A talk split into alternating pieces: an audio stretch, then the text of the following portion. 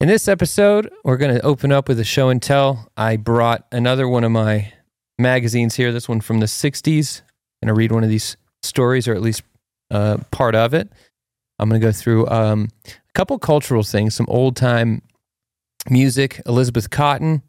Um, there's a new movie trailer I'm curious about. I want to get Chorus's reaction to.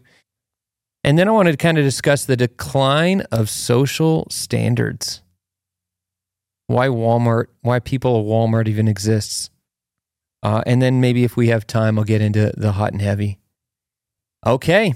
Um, before we get into it, if you guys would be so kind, support the show. We have St. Poncho candles made by my mother. She hand pours them here in San, um, sorry, in Bosque Farms, New Mexico. Uh, we got like eight cents, 10 cents, something like that.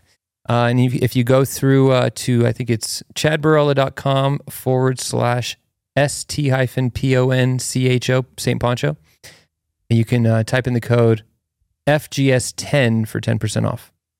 Uh, also, giving you guys a heads up warning, working on my fall heritage collection, and it will be available November 10th. So set your calendars. Dude, Wait. these these candles are no joke too. They smell really good. And uh, speaking from experience, if you leave one on all night into the morning, it won't burn down your house. It'll get really close, but it won't burn down your house. Good, good, good. Uh, me and my wife experienced that last week. Oh, no. fantastic waking up, and uh, you know when when there's a smell, you're like, oh wow, that's really great, and then oh my god, Yeah. what happened? Yeah, be careful. Yeah, be careful. But they're killer. They're And, metal uh, tins. They don't look like it, but they're metal tins. They are. They're metal. So they, they're reusable. they have this like ceramic coating almost. It feels like, but yeah, metal tins, and they smell Yeah. so good. We're rocking the uh, tobacco over here. Yeah. Really good stuff, Chad. Thanks. How can people get uh, some design work? Dude, they can go to choruspedia.com. If you need a logo, you need a t shirt, you need some graphics done, hit me up. Uh, I'll do it for you. I got you. All right. With that, let's get into the show.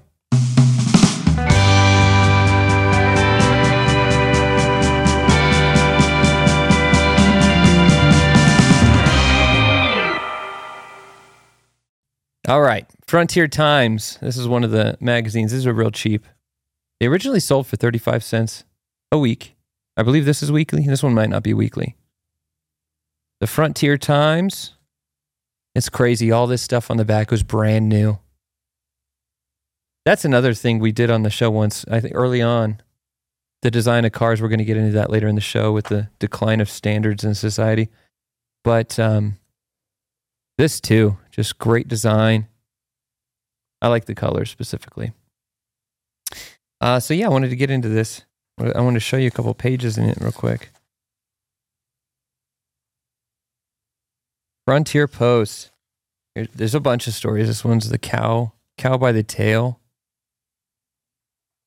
So I guess they do them in parts. Like they might have pr- the previous week done a part one. This is part two, and then they got the fiddling trapper. They got real pictures. They're real stories, real people.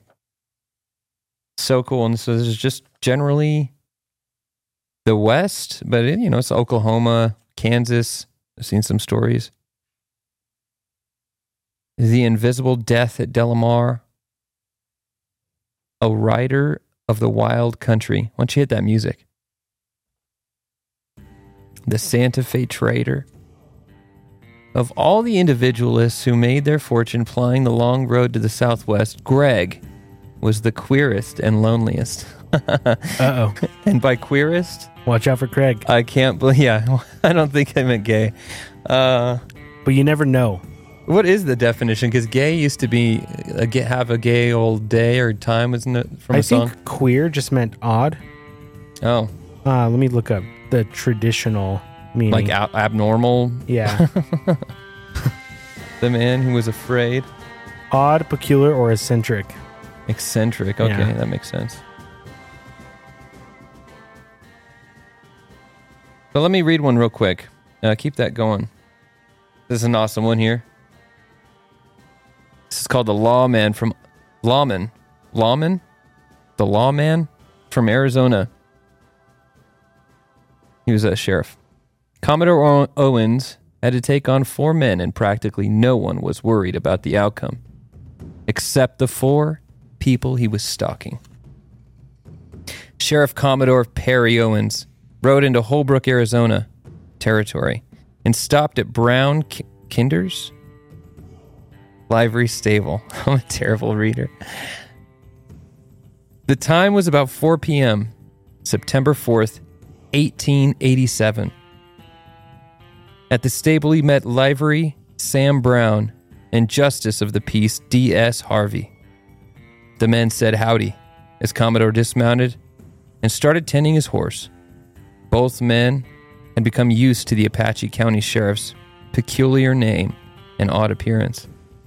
To a stranger, however, Commodore was starting was a startling sight. Standing five feet one inches. I'm just kidding. That'd be funny. uh, sitting five feet ten inches tall. He had a somewhat athletic appearance. His lean body was rough and wiry. His hands were of average size. it literally says that. But his feet were small. This is gold, dude. I love it so much. How funny. It's a long story. I won't read it all, but I just had to give a little test taster. Um, taste tester. Said it the other way around. Strike that. Reverse it.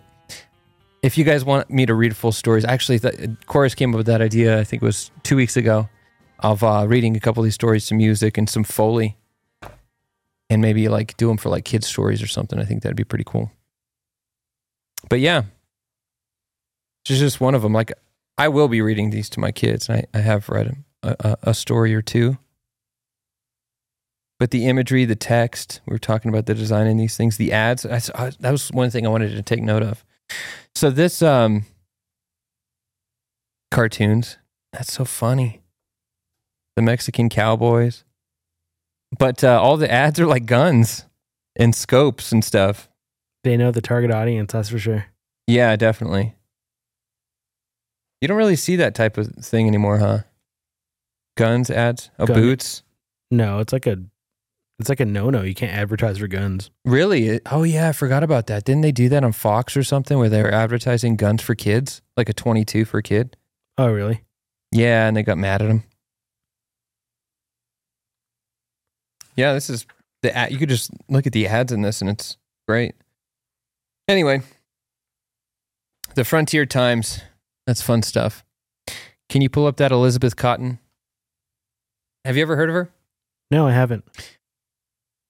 She's awesome. She's um, I think she was she got famous singing a a, a song way way way back when as a kid. And I just I wanted to bring her up because she plays the guitar left-handed and upside down. Obviously, she plays a regular right-handed guitar strung for a right-handed played Dude. left-handed. She's doing the Jimi Hendrix before Jimi Hendrix. Yeah, she she pioneered this stuff here. And my tongue. Hold on, go back a little bit because she explains it. I'm going to play Freight Train, and I'm going to play it in the style of cotton picking style. That's with two fingers. The, this finger and that one, and my thumb. That's two fingers, see. And when you play with three, it's uh, right Keep going. style, but I'm going to play this in cotton picking style.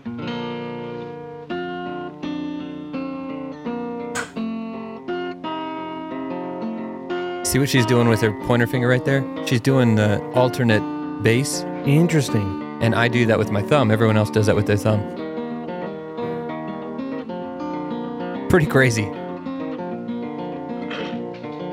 Freight train. Freight train runs so fast. Freight Isn't she adorable? Freight train runs so fast. Is this uh, standard tuning? Can you tell? I believe it is. But like I said, it's- Played in an odd way. That'd be so hard to do. Like all her shapes and everything are backwards.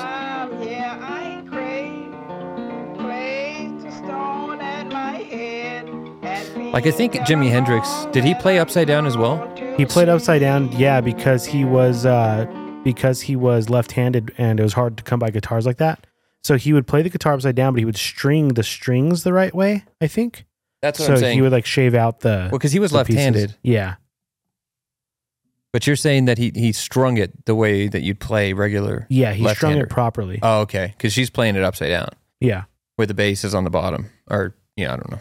I think there's a formal way of saying it, but top is bottom, bottom is top, something like that. like the low string is actually the low string, which is the top string. It's confusing. Anyways, Elizabeth Cotten, her name's spelled C O T T E N, not O N, which I thought was funny. So there's this movie I saw the trailer for, and I was like, you know what? I've not seen a movie in a while. Actually, no, that's not true. I saw one a couple months ago. What did I see? I saw Mission Impossible, but I'm not a big movie guy anymore. I'm not a big Hollywood fan. Um, but I saw this. Did you? Did you have it pulled up? Na- Napoleon, the movie, with classic No doubt you're sending chaos in the streets. Joaquin Phoenix. Oh, I love Joaquin Phoenix, dude. We must make an I think it's the same director, or producer, or something as Gladiator. What would you do? It's an Apple TV production. Yeah. Transferred to you. That's pretty sick. Gosh, he's got such tortured eyes. Yeah, he does. Successes.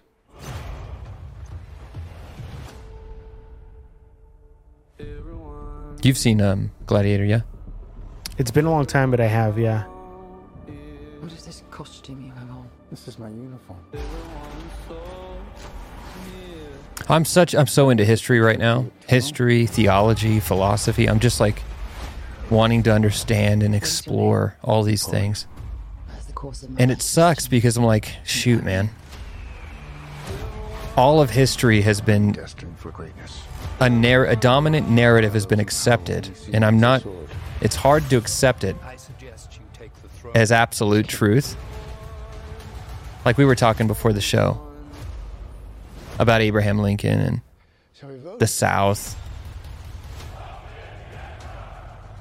Like how how much of our history is just obviously you've heard that saying that um, history is has held the world hostage with his egotism told by the victors or something like that.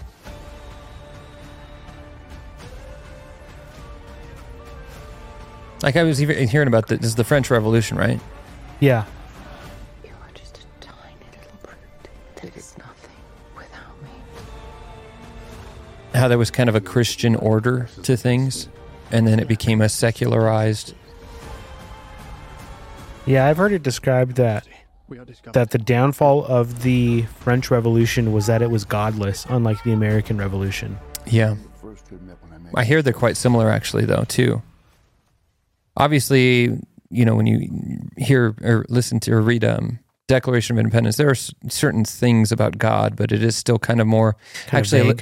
Yeah, and I listened to this today, and it was this idea of um, a naturalist, naturalist deist, uh, natural deist. Is that a thing? Can you look that up? A natural deist, but it had something to do with the French Revolution as well as the uh, American Revolution. It was kind of this like um, it's brought on by a bunch of these like philosophers at the time. I, I wish I knew more, but anyways, I, I was listening to, funny enough, a take of it today by, um, what's his name?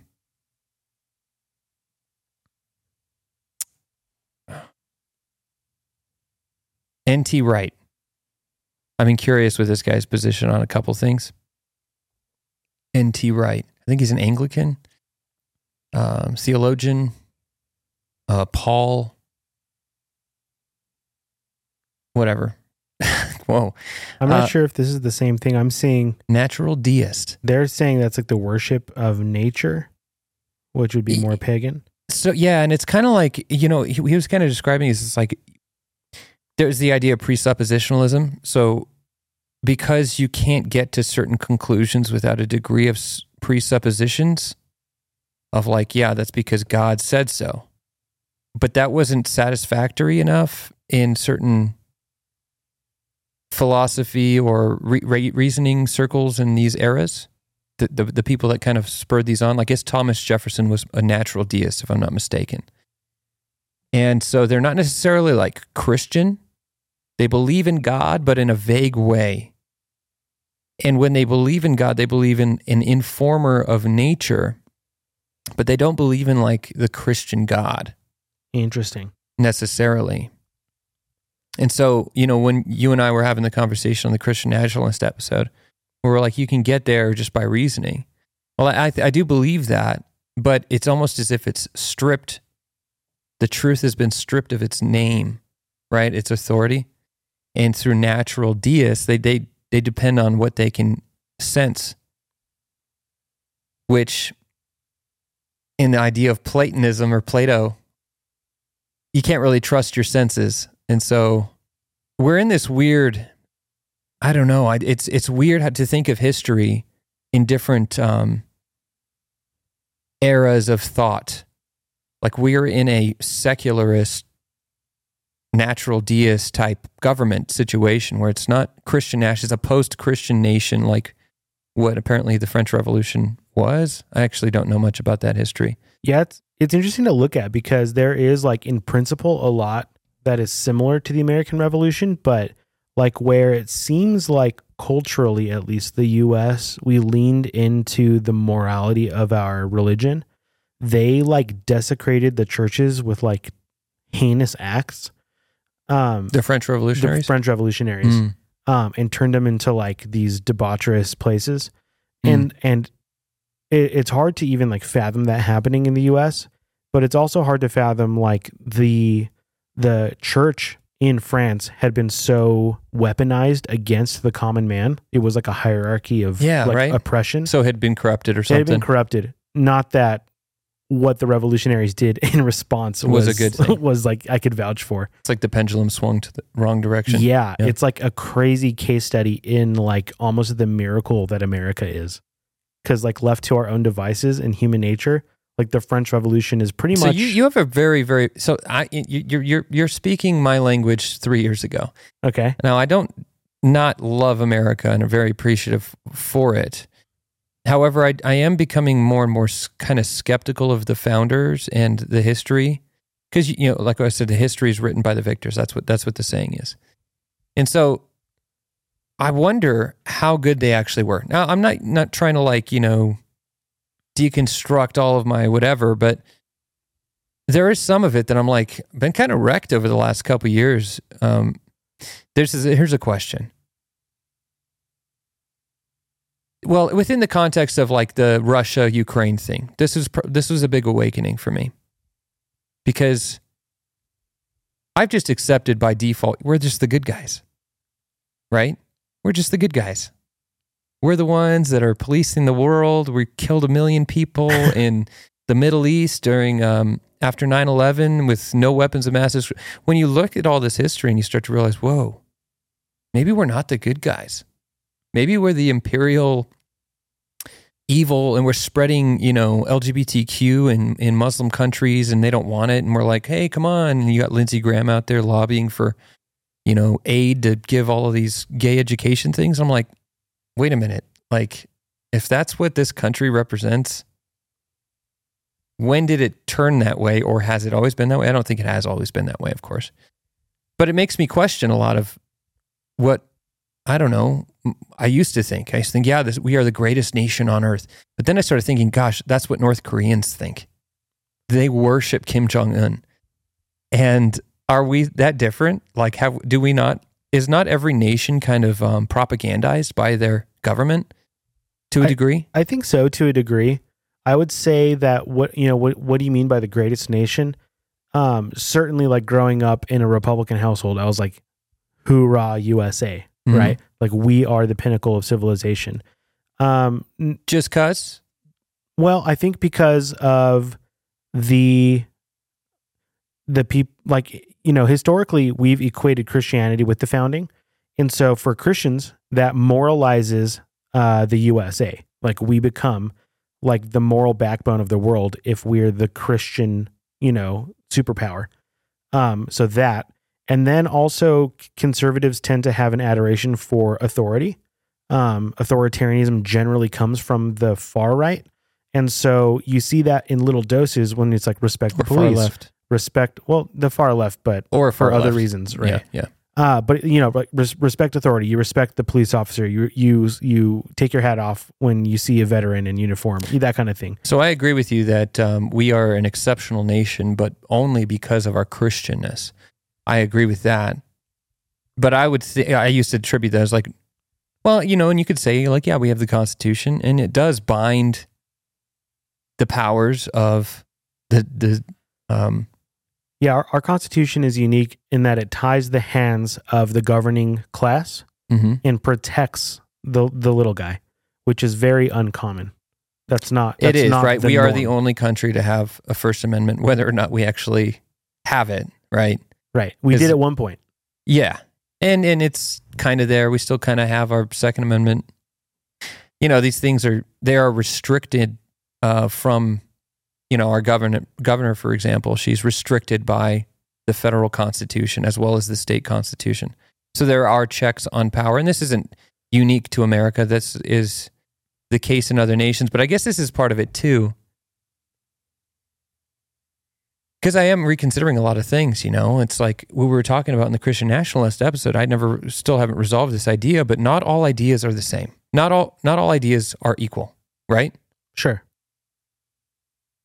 Now, of course, you have to use some sort of measurement tool for this. You have to use some sort of uh, objective measure, measuring stick. And as Christians, we use the Bible. And, you know, that's insufficient for a lot of people. So you, you you know, it's it's an inconsistency that you can't necessarily. You have to use. This is why the natural deists probably came into uh, prominence because they used reasoning um, through nature, truth and logic, those types of things to to get to a conclusion, which I think is good. That's dealing within the logos, which I believe is I think know. it, it can be good, but nature in its own devices is brutal and unforgiving, and a lot of things that God is not. You know, and so it's like I think It- he, I don't know. Uh, God is pretty brutal, right? I mean, Yeah, but like in nature, like animals eat their young. Now you would never find a Christian that advocates for like humans doing that because the animals do that, yeah, right? Uh, you will rarely find an animal care for another species young or another animal's young when the child is abandoned. And in scripture, like we're taught that uh, an adopted child is like literally grafted into the bloodline of the family and is like given all of the legacy of that family. hmm And so there are biblical principles that are at odds with nature. Turn the other cheek is totally at odds with nature, you know. Um, although like I think that because God embodies reason, you can reason him. Like the scripture also says if you can see the moon and the stars and the nature around you, then you have no reason not to accept that there's an intelligent creator behind existence. Um, so there's truth to it, but like there's parameters on that. Like you still hit a, an end where it's like you can't just watch a Discovery Channel documentary and like come out on the other end like knowing what you need to know. You know? yeah. So I was reading this the other day. I have a question for you on this topic. And I thought it was interesting as I was doing my research on a, my post that I, I, I posted this week. I was reading through uh, Genesis 15 and uh, let me just read and I'll find the spot. Let's see. It says, He took him outside and said, Look up at the heavens and count the stars. If indeed you can count them, then he said to him, So shall your offspring be. So this is one of the promises God makes to Abraham. Abram believed the Lord, and he credited to him his righteousness. He also said to him, I am the Lord who brought you out of uh, your, you are, I think that's how you pronounce it, your, uh, in of Chaldeans, of the Chaldeans, to give you this land to take possession of it. But Abram said, O sovereign Lord, how can I know that I will gain possession of it? So the Lord said to him, Bring me a heifer, a goat, ram, all these different things. The point is, he gets to a point, says, Then the Lord said to him, Know for certain that your descendants will be strangers in the country not their own, and they will be enslaved, mistreated for 400 years. But I will punish the nation they serve as slaves, and afterward they will uh, come out with great possessions. You, however, will go to your fathers in peace and be bur- buried in old age. In the fourth generation, your descendants will come back here. For the sin of the Amorites, this is it right here. For the sin of the Amorites has not yet reached its full measure. I thought that was an interesting line. I'll just float with it. This is this is my this is how I read it and how I'm currently understanding this. So he says to Abraham, Abram at the time, I'm giving you this land, but you have to wait. And you have to wait until that society, that culture that's already in existence in that land, you have to wait until they sin fully, until they're fully given over like Babylon, like Sodom and Gomorrah, until they've sinned themselves into exhaust. And then you will take it. It's almost as if, you know, it says this in uh, Joshua, sim- similar principle when he says, I'll make this a question because I want to hear your, your thoughts on this. But he, Joshua says to the Israelites, he says, if you guys don't continue on in your faithfulness to God, if you don't continue on in obedience, he'll give you over to another nation. So there's this idea through these two points within the Old Testament where, you know, look, if you're if you're not going to obey God, He's going to subject you to somebody who will. You're you're not going to maintain. It's as if um, a society is necessary has to be uh, at least to a degree under the reign of God. Otherwise, it's chaos and it doesn't last or it devolves quickly. And so, my question is: Is there a point when a nation is too far gone? and it's well funny enough we're tackling these these topics in um, the current conflict situation but is it is there ever a point when you you're justified in um, conquering another people another nation? Controversial question. What do you think? Is that is that what it's speaking about kind of? Like hey look you can you're going to take this land but um, not until they're ready for you to take it over I think there's a good argument to be made for the idea that you know this this land will become so corrupt that now an overtaking would be moral and just right for the Um, citizens for the citizens. Uh, that's an interpretation, one that I'm sympathetic to and would like to delve into. I think the more obvious truth is that there is a sovereign God talking to his people, and he happens to be privy to things that they're not. And so So I just had a thought. Sorry. There's this idea that you you brought up the morality of conquering uh, another nation that's been given over to poor leadership and their citizens are suffering morally, physically, all, all of these different ways. I was just thinking of a condensing that down into like a family situation where like you see uh, children on the streets um, at what point does intervention need to come in where you're like hey whoa there's this child is being abused by their parents or you know whatever it is to where the society or another you know family comes and says i'm going to take you where you have to step in. yeah, yeah, I know that sounds terrible, but but it is also kind of like a, a moral question at some point. It's like uh, to in in in in the preservation of that kid or those kids, in the preservation of those citizens, because they've been subjected to the you know, absolute depravity of the civilization, poor leadership. Um, you know, kind of like us here in America, we're just being pillaged tax dollars going overseas to Ukraine, all these different things, moralities rampant, kids are being taught all these transgender thing, whatever. At what point it's kind of like Putin, come come invade, dude. You know, Christian, you know, lead strong leadership, come invade us, please. Uh, I'm joking, kind of. I feel like, you know, th- there there probably is a point when it would be moral to do that, and we could probably draw up on a board.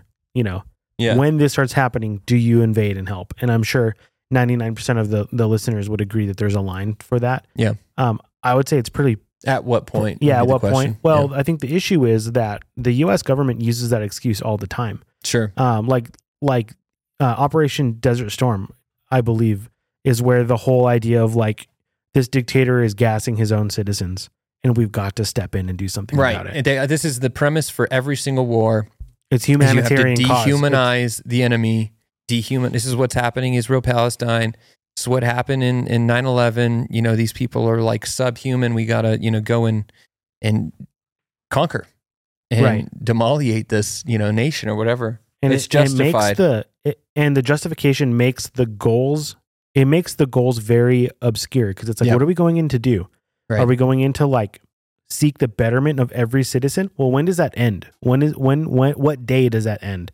And to what degree is it better? That's are we going to wait until it's like until like the Middle East looks like you know downtown New York, where it's like a civilized society? Downtown New York is its own war zone, you know. yeah. And so, to what degree? So, defining So those this- parameters is really important to to figure out like what does success look like, what does the goal look like, and then also making sure that your details you really have to know uh, from like a nation state standpoint the truth, which we I don't believe are really privy to Yep. in in most circumstances.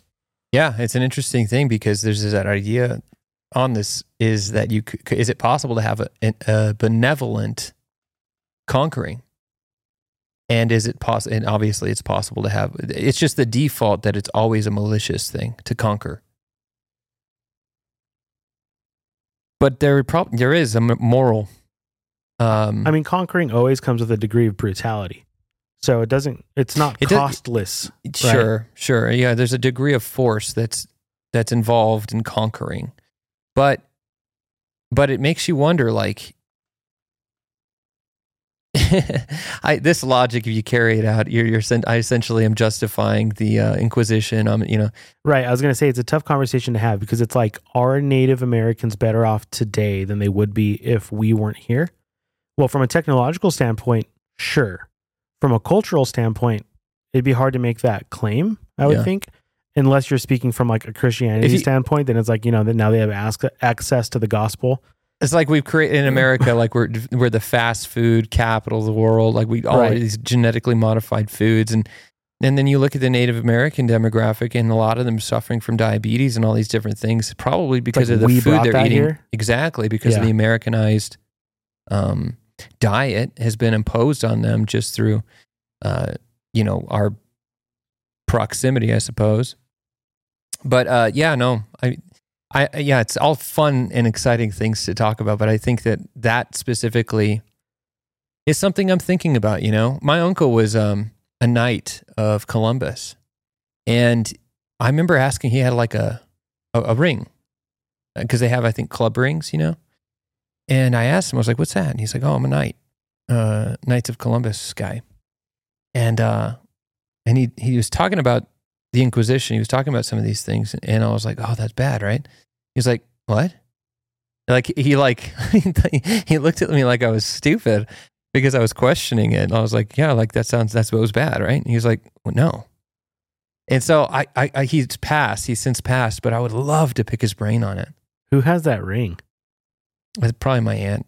That'd be cool to see. Yeah, you could probably look it up. Uh, Knights of Columbus ring. I'm pretty sure most people. Was like a blue stone or a red stone. But I would love to know the case for the Inquisition, the case for conquering. Because I'm open to the idea. I'm not trying to conquer anybody, but you know, I am open to the idea because I'm also open to the idea of someone conquering America for goodness sake. Funny enough. That wasn't the one he was wearing, but uh, that's pretty cool. Gonna have to make a Knights of Columbus ring. Cuff. It's a Catholic order. Dude, it'd be sweet to be a uh, part of a men's club. All right, so this is on topic here. Decline of social standards. I saw this floating around uh, the internet a while ago, a few days back, and I thought it was quite quite powerful. But it's right down my alley. Specifically in regards to quality of made goods, the way people exemplify themselves. He makes a pretty good case. Do you have it? Got it.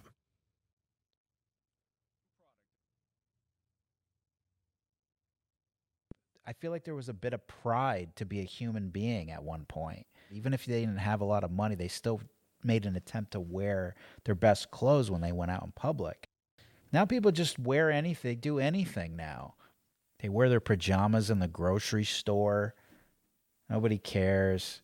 That's But rough. The thing is, is like if People at Walmart, places you dude. go to don't care. Then why? Yeah, I take Walmart anyone over Target people any I mean, day. Even the trains back then, people took, and you look inside I want to hear about that. and there's areas with couches and record players, like a cigar lounge. It's like little beds, and it, you know, it's like they, they make it look nice, Pause it. and then people This hit me hard. Watch, keep it up though. Watch. Um, it just hit me hard. Like this idea of like you do look back. I, I love old things, and I don't really know why. Partially because there's a story to to the things, you know, but partially because I think things were just people cared more about the things they made, um, either e- even when they were made in mass. But this table here, this little table behind me, go full. It's got this like brass, you can kind of barely see. It's got this brass plate. It's beautiful. The text, you know, back then, I mean, you're making a brass plate like that. You got to create the die, you got to do a lot of work and investment up front. So you're going to make sure that the design's really good because it's not like some cheap, you know, graphic design Photoshop someone got pirated off of Pirate Bay.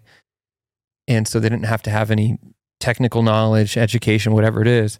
But to get that piece, they're going to make thousands and thousands and thousands of those. They're going to get the design right, regardless. They had to do it that way. They did it. They honored the craft. It's a nice piece of brass, a collectible piece of uh, furniture.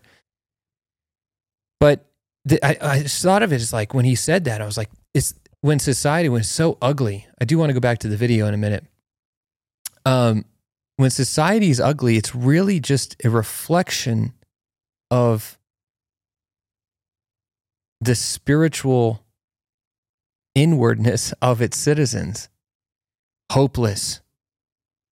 You, when you look around the city, you know, look around different places, there's just lack of creativity. There's a lack of wonder. There's a lack of drive, passion, love. But when I, I just can't bring myself to like do something shitty. And I'm not, it's not to say like, oh, it's like because my evidence of my inner whatever. But like there is a degree that that's suffering. Like the citizens are suffering. It's kind of on topic, right? There's a lack of hope. There's a lack of familial connection, a lack of Christianity, moral values, a lack of drive, a lack of ambition, a lack of young men, for example, purpose. I think it all drives back to one kind of thing that we'll talk about in the very, very end. Um, and it's partially, we're cut off at the knees. It's all going to get worse and worse and worse. So why try? It's feudalism. I think that's the core of it. And I actually think it's underpinned by, um, in large part, not, not wholly or solely, but in large part because of our, our theology, the way we see the world, the way we see um, our position in the world. This is this goes into the other conversation. Funny enough, because it used to be the Puritans. They thought they were going to usher in the millennium. They thought, hey, we're going to go and we're going to bring your kingdom come on earth as it is in heaven. They were they were that was their mission. That was their hope. That was their you know ambition. That was what they were doing. That's where they were going. They were fueled by their vision. This is powerful stuff. Actually, I was listening to another thing by um the guy I talked about. I was listening, interested in some of his ideas, but he's talking about vision. How vision is so important. He was talking about how he wanted to be like a what do you call that shot put or like not shot put? Is that what it is when you throw a ball? A Yeah.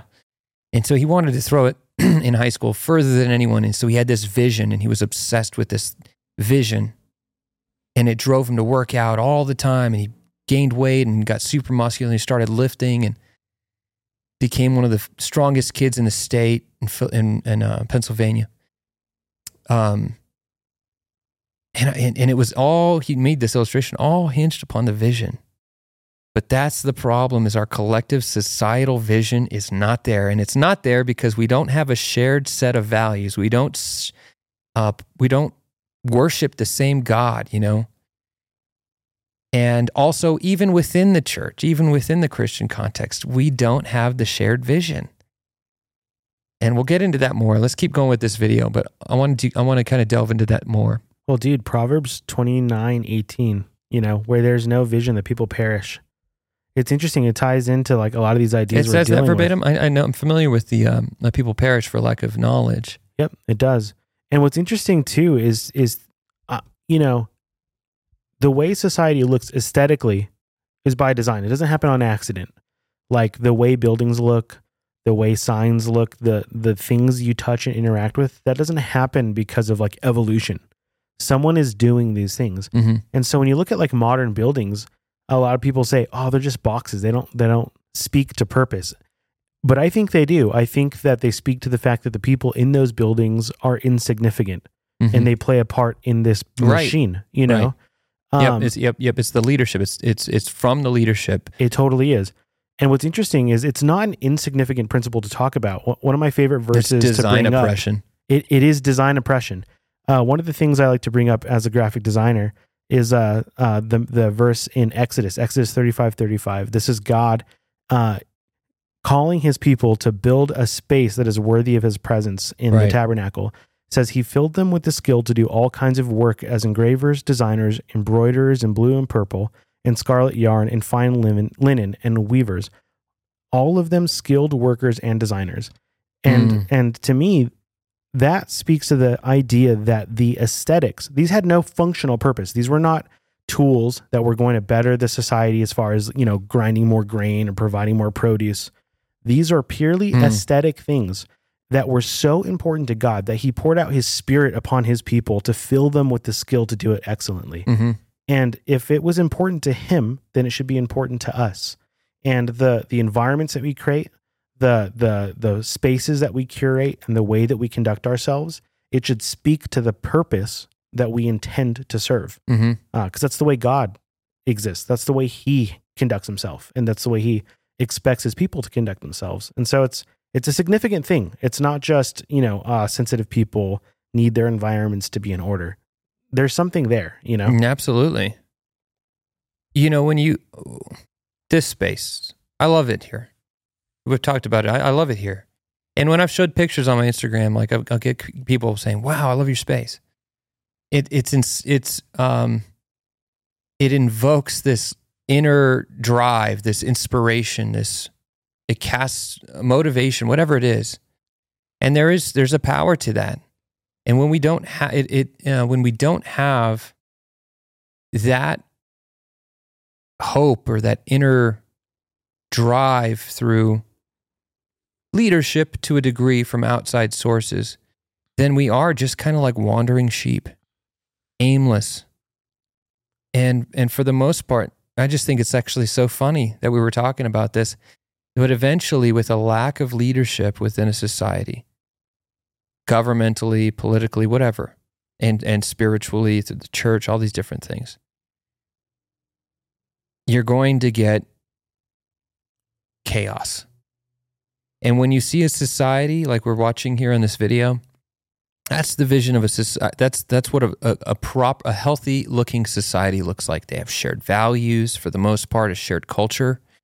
Um, there is an expectation of a standard. Like when you go outside, you're going to dress nice. You're not going to wear, you know, Cookie Monster pants to go get stuff. You know, you're wearing pajamas on the airplane.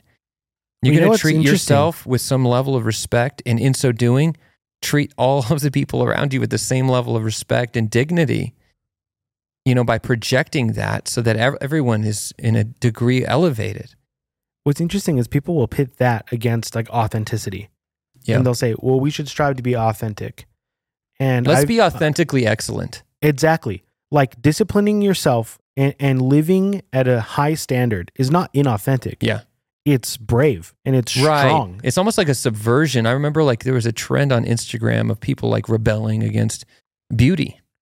Uh, like you know, because there was a trend earlier in Instagram of like people posting really cool pictures, portraits, landscapes, whatever it is, and they were doing a really good job at it. And there were some people who are like, "Oh, I don't want to do that," and so they would just post an ugly picture of themselves.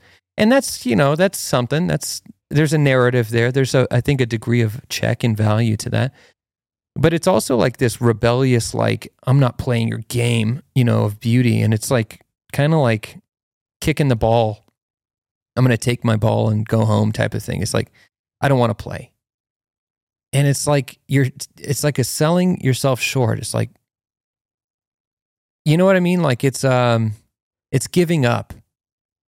And that's not good. I'm not saying you need to compete on that level. You express yourself in your own way but don't give up. Don't don't kick the ball. You know we're all in the same team. And so i talked about this with the japanese thing. There's this degree of like i talked about it with the, the restaurant thing right? Where I went and I paid three dollars a a roll of sushi and I couldn't tip because he was like, "No, I'm not to tip you. Um, I want to treat you highly as a fellow citizen, and so I'm going to charge you what I want to charge you that I believe is a fair price." And he wasn't doing the American thing, was just like, "Oh, get what you can because the market says you can do it." You know, like the um, uh, what was that guy, Martin Shkreli, who gamed the market on um EpiPens. Oh yeah. He, he he skyrocketed the price and because he knew the insurance was going to pay it and but certain people couldn't pay it but he knew he could do it because of the market and so he's playing the market purely well that lacked a degree of empathy a degree of respect for your fellow man at the at the core of it that's where probably free market detached from Morality. anchored morality in Christ. It has to be anchored in something. That's right. That's where C.S. Lewis got. He's like, hey, you know, what morality means nothing unless there's an informer. You know, when we say that's not fair, we all have this implicit, you know, understanding of what fairness is that was informed by our creator. Some would say nature, but I think we should say our creator. Um anyways, let's keep watching the video. wonder why they dressed up back then to go on these trains and to go out in public. And you could see how everything's nice. Every every everything Car designs. was made was The back of this- extravagant. Beautiful. Craftsmanship to things. Wouldn't that make you want to dress up? Architecture. You take a train now. Take a train now. There's no character to it. There's nothing about it that makes it seem like, oh, this was created for a warm, nice, relaxing environment. Uninspired. Take a walk through downtown LA. You Paper think that's pushers. something to be proud of? You're gonna dress Who up in a have the potential go to be the store? excellent. No, why? Why would you? They let people on heroin just sit in front of the store shooting up. They defecate on the street. I mean, they, they allow all this. Well, what are you gonna dress? I drive by for? it every single day. Man, people used to have so much pride. Look, look how clean it used to look back then. I mean, I'm sure not everywhere looked like that, but I mean, it was almost as if like there was this collective pride in being a human being, like like Shared identity. amongst their creations. Like look, look what we've done. Look what we created. Like it's something to be proud of. Look at the cars now; they suck. Take a look at some of the cars back from the 50s and 60s, even the 70s. I mean, they were just like there was character to them. There's no character to these cars now. They just churn them out. Spending time to craft a beautiful car doesn't fit into the business model anymore. Look what happened to Detroit. It was the number one car manufacturing uh, city in America. And now it looks like a third world country because they, they all moved out. Yeah, the entire industry moves out. Done. It just all falls That's apart. good. There was a classic car museum. I just don't think that you'll ever get to that point again without a shared identity, shared set of values, where you have this commonality between your fellow man. Yeah, I don't know what gets you there, but I think that is a product of people who had a shared, a communal, like I care about who drives in this car. I care about, you know, who wears this cuff. I do because they're going to have this hopefully for the rest of their life and pass it down to their kid. I want to know that it's going to last them. I want to know that the finish is going to be beautiful. I want to know that the design is not going to tire them out, you know, it's not going to look ugly. I, whatever it is. Um like I care about those things and there's a degree of like yeah, I'll just that's why we're talking about these magazines. Like, there's a degree of like, I want to impress my fellow man. I want to inspire them. I want to drive them to go upwards, to be better. That was an interesting thing moving back to New Mexico. not digging on New Mexico. There's also there's a, there is charm to it and the authenticity thing. We talked about that with Hunter in the last episode. It's authentic here. But there was a thing that I had to fight mentally. Like why why why dress decent, you know? Why not just go out in my Cookie Monster panties? I'm just kidding. Uh you know what I mean? Like there's a there was this feeling of the land of manana. It's always uh, encapsulated in that phrase, where it's like, yeah, do it tomorrow. It's like this apathy. This doesn't matter. Who cares? It, it is hard to artic- articulate because it's not quite pride. I don't think that's even the right word. That's the word he kept using. Um, and it's not just about the superficial things. Like the scripture says, you know, I've clothed the the flowers when I take care of you. Why are you worried with what you're wearing? Um, but it, it is there is a deeper truth that you're talking about, which is like a shared culture and value system. That means like if I'm going to bring my best, you can bring your best Yeah, and it's like an unspoken rule. Um, and you see this in like team dynamics. You maybe you'll leave like a toxic work environment. You join a new team, and this team like they bring their A game and they're there on time and they're they there's a standard. There's a standard, and it's not like it's not like the law coming down on you and like the staff handbook, and it's not like HR telling you to dress right. But you kind of look around and you're like, okay, I'm a part of this These guys are like they're hitting it, and Yeah. I can do that too. Yeah, that's a good analogy. Is this again another condensed, a distilled version of like a bigger, wider society? Yeah. But it, it is this like I'm a part of this team. I love this team, and we respect these rules. I think I talked about it before, but I went to this um this like RV resort, and it's been there for decades and decades, and um they all all of the people that visit visit there, they're all from Texas, by the way, and this place is not in Texas; it's in Colorado, and um I guess the original founder was a Texan, and so word of mouth. They never did any traditional ad- advertising or anything like that. It was just word of mouth. And so a lot of these Texans came up to Colorado during the winter or during the summer to cool off. And um, they had this that culture implemented into that place. And so us as minority visitors, essentially, I could sense that there is a there is a team thing happening here. There is a societal um, culture that I am a guest to. They had church uh, church services on Sunday at their little church area. Uh, they had rules. You had to be, you know, lights out at nine o'clock, the whole park, you know, and um, just certain respectful things. That there was no trash anywhere. People paid a lot. The kids were, you know, riding their bikes safely around. No worries. The parents weren't even looking around. You know, there was this level of they had security. It was just there was this a high trust society built upon a commonality. They knew who they were. The guys would come by from Texas, and I say, "Hey, what, what's with all the Texas plates?" When the, you know, such a you know salt of the earth guy, Christian man, he's like, "Oh, it's because the owners, the original." So he told me the whole story, and he cared to like sit and talk with me. You know, I was like, "That's different. I love this. How can I make this here?" You know, or at least how how do we re get there? Because it seems like we're all it is just devolving, devolving, devolving. How do you preserve that? it's like a testament to if it if it's not broken, don't fix it. Like, who cares if lights out by nine? But that's part of the secret sauce that's kept this like micro society functioning. Yeah. And so don't mess with it. Right. Don't change it. Like, you know, there are unspoken things. It's like, you know, why wear a tie to work? I'm not, I obviously not. at, I wore my Depeche Mode t Yeah, shirt. no, me too. to And I'm not like today. wearing a suit, but right. But it's like, there are certain things where it's like, you know, if it's not broken, don't fix it, right. you know?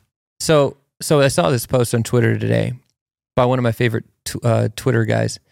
I think it's Smash ba- Bales, but yeah, balls. I, I I always struggle trying to pronounce Bale. Bale. I think that's how you pronounce it. Um, but he, you know, he's a good creates a lot of great Christian content, and he's a fiery person. But he posted a picture of like a you know an American Americana family going to church, dad's wearing a you know a nice hat and a suit, mom's wearing a dress, the kids are son's wearing a suit. And I was like, man, the boomer generation ruined that, didn't they? No, I, I don't want to blame anyone specifically, but there was a degree of that order that was there. And I remember even even me, you know, I've I participated in like you know, wearing hats in church and stuff like that. To my dad, that was kind of like, you don't do that. He grew up in the Catholic, you know, very formal, very kind of, you know, straight and narrow, strict. And um, it is just interesting that unless you're taught these things explicitly and preserved, it's it takes work to preserve something good, uh, especially within the societal context you know, I don't know. I pray one day my kids get to experience that in a in that type of way, you know. But it started small, got bigger and bigger. And then you got open borders and then you got people that don't share your values, don't have a shared identity. And it's not just that. It, those types of things are just not practically carried down. Yeah, but you know, it's it's the products of multiculturalism. it's it's equally as valuable to teach your kids like even when it's tough and even when if we're the hyper minority we still do what's right in this house Yeah. you know like even if chivalry is dead son you still open the door for the girl Yeah. you know you because that's what we do in our home Well, you do. I guess you find your micro society. and that's right? where you find you your rebuild subcul- from Yeah. Yeah. And eventually, you know, those micro societies, maybe that's the, the way, is that um, in the subcultures, they become bigger and they become the dominant force. And eventually, that subculture becomes the conquering force to bring it all back. Uh, not necessarily by force, but, you know, it just, it, it does seem to be like that is the, um, I was going to vamp on that because I said that. That's what got me started on this whole thing in the first place is that not all cultures are created equal because they're not. Right? I mean, some cultures are not good. Um, cannibalism. Some cultures have dabbled in that. Some native cultures in the Caribbean, I believe, dabbled in that. Funny enough, Columbus and, and, and those guys, I, I guess this is the narrative. I don't even know if it's true but that was their justification or their dehumanization of this people group and so they dominated apparently they're entirely extinct that people group um, i heard that recently and so heavy um, but that culture is not the same as say you know a european christian culture. It's just not. Now there's a spectrum but uh you know to say that they're all the same is just it's disingenuous. And at some point we got to be bold enough to call balls and strikes and say look yeah satanism doesn't what has satanism ever produced? Good. Nothing. Okay so it's it's a piece of crap ideology. And so you can judge things based off of the jesus says that. Now they're not going to accept that as an argument but you can judge a tree by the fruit it bears. And Christian cultures throughout history have created the best societies, hands down. It's not to say other cultures haven't created decent societies or good societies.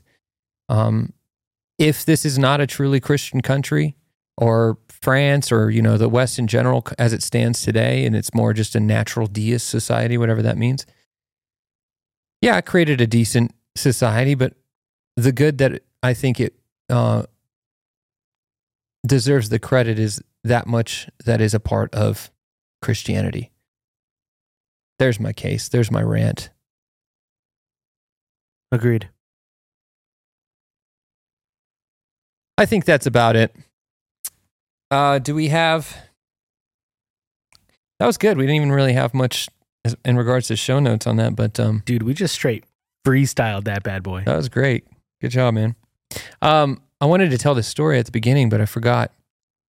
On my way here, um, gosh, pedestrians are have just there's like no care anymore. It seems. But uh, I saw two people and like a kid and um, his mom or something in the median, right here on um, Montgomery, and uh, she had a little dog, and she put the dog down on the medium, on, on not even on a leash, Oh no. and the dog just ran off into the road. No, no, no, no. I didn't see it, but I- it le- I, th- I think the car stopped. I think it, it held up traffic, but it was like, what were you thinking? Why did you put the dog down right there in the middle of the median? oh my gosh! Dude, I'm noticing like the homeless community by my house, they have the same attitude toward traffic as the pigeons, which is they don't give a crap anymore. They just Oh. they'll stare you down and like play chicken with you. Do you carry a gun with you? Yeah. Yeah. Yeah.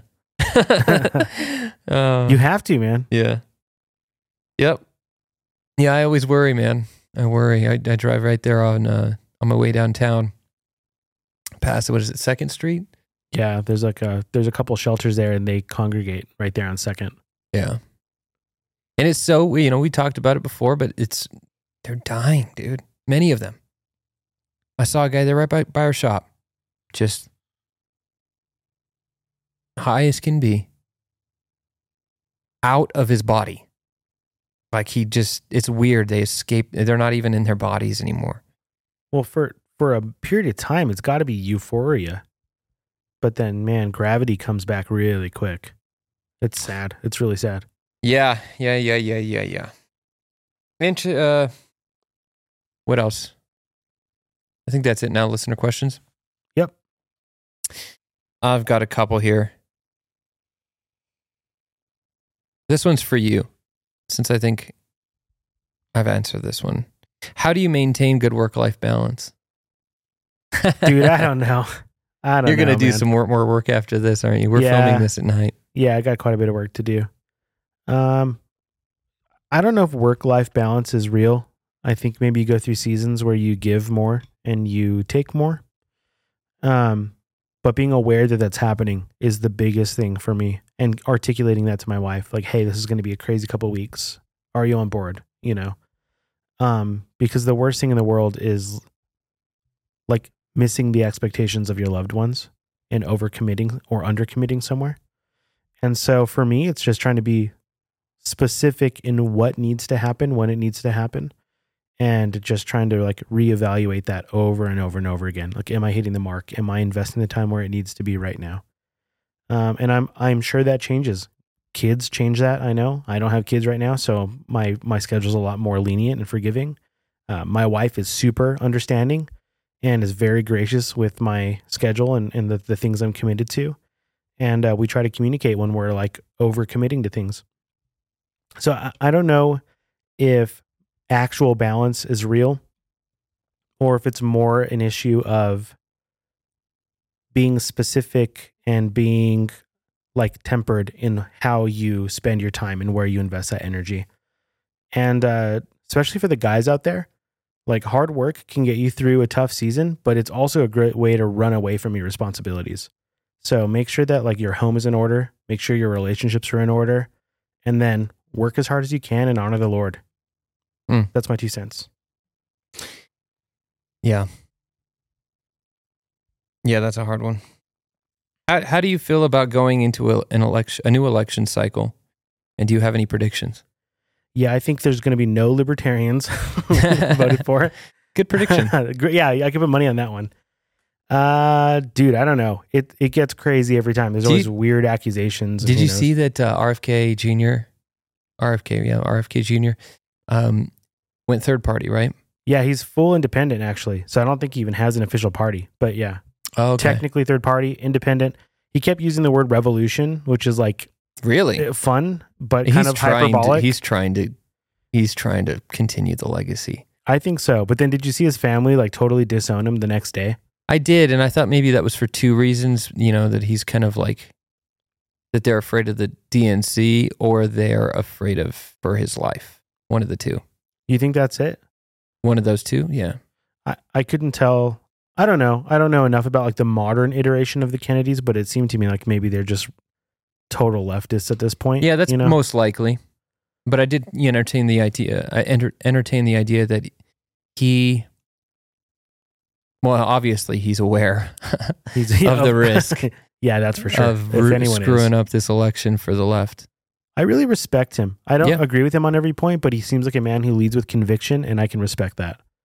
And uh, I Yeah, hope I hope got- he makes waves in the third war third party world Mm-hmm. because That's I your think- world. Yeah, that's my world. Yeah, I'm, I'm libertarian, but to see anyone kind of just go out on a limb and get public support to me, that's like the American dream as far as like having someone represent your ideals. And to see him actually make a splash would be really like encouraging for me. How do you go about helping your kids understand the gospel? Yeah, that's it's hard. They're so young. My oldest is five. I got three kids, five, three, and one. And um, I re- I don't know. You know, I, I think I think this is the thing I've thought about because I don't think I'm an ex- expert at this. I've heard uh, other dads are really good at like implementing these things with their kids, and uh, I think I was convicted in how I model to the kids. Do I do they see me talking about the Lord, uh, things that matter, scripture, theology, current events in light of scripture, you know, those types of things? I definitely think so. Do they see me reading the Bible? Do they see me?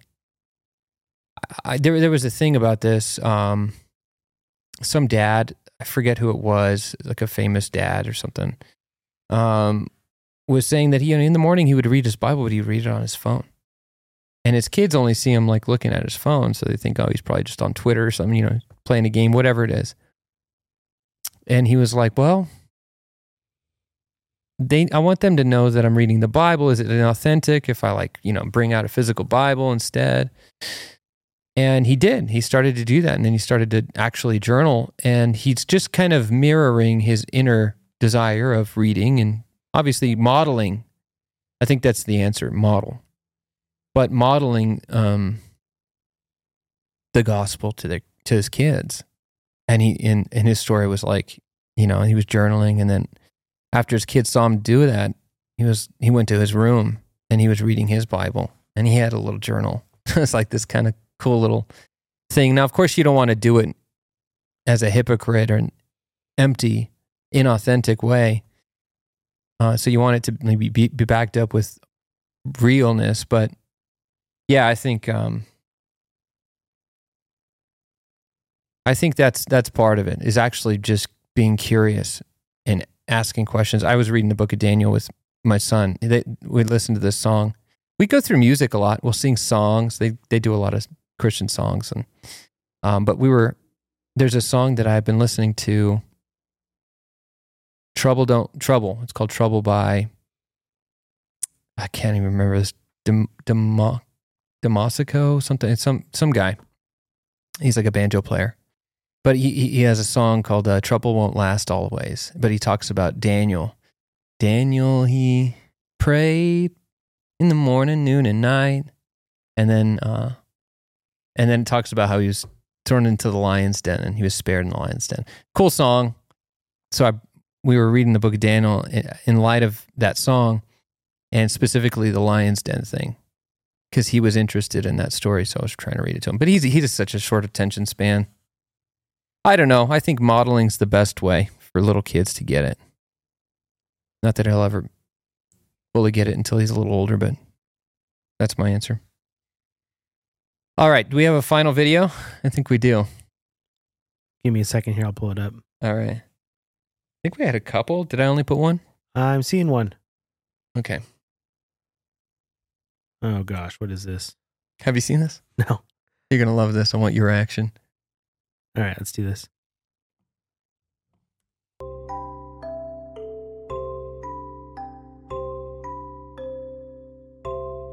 Oh. what? Oh my gosh. Oh my gosh. Oh my Oh my What is happening?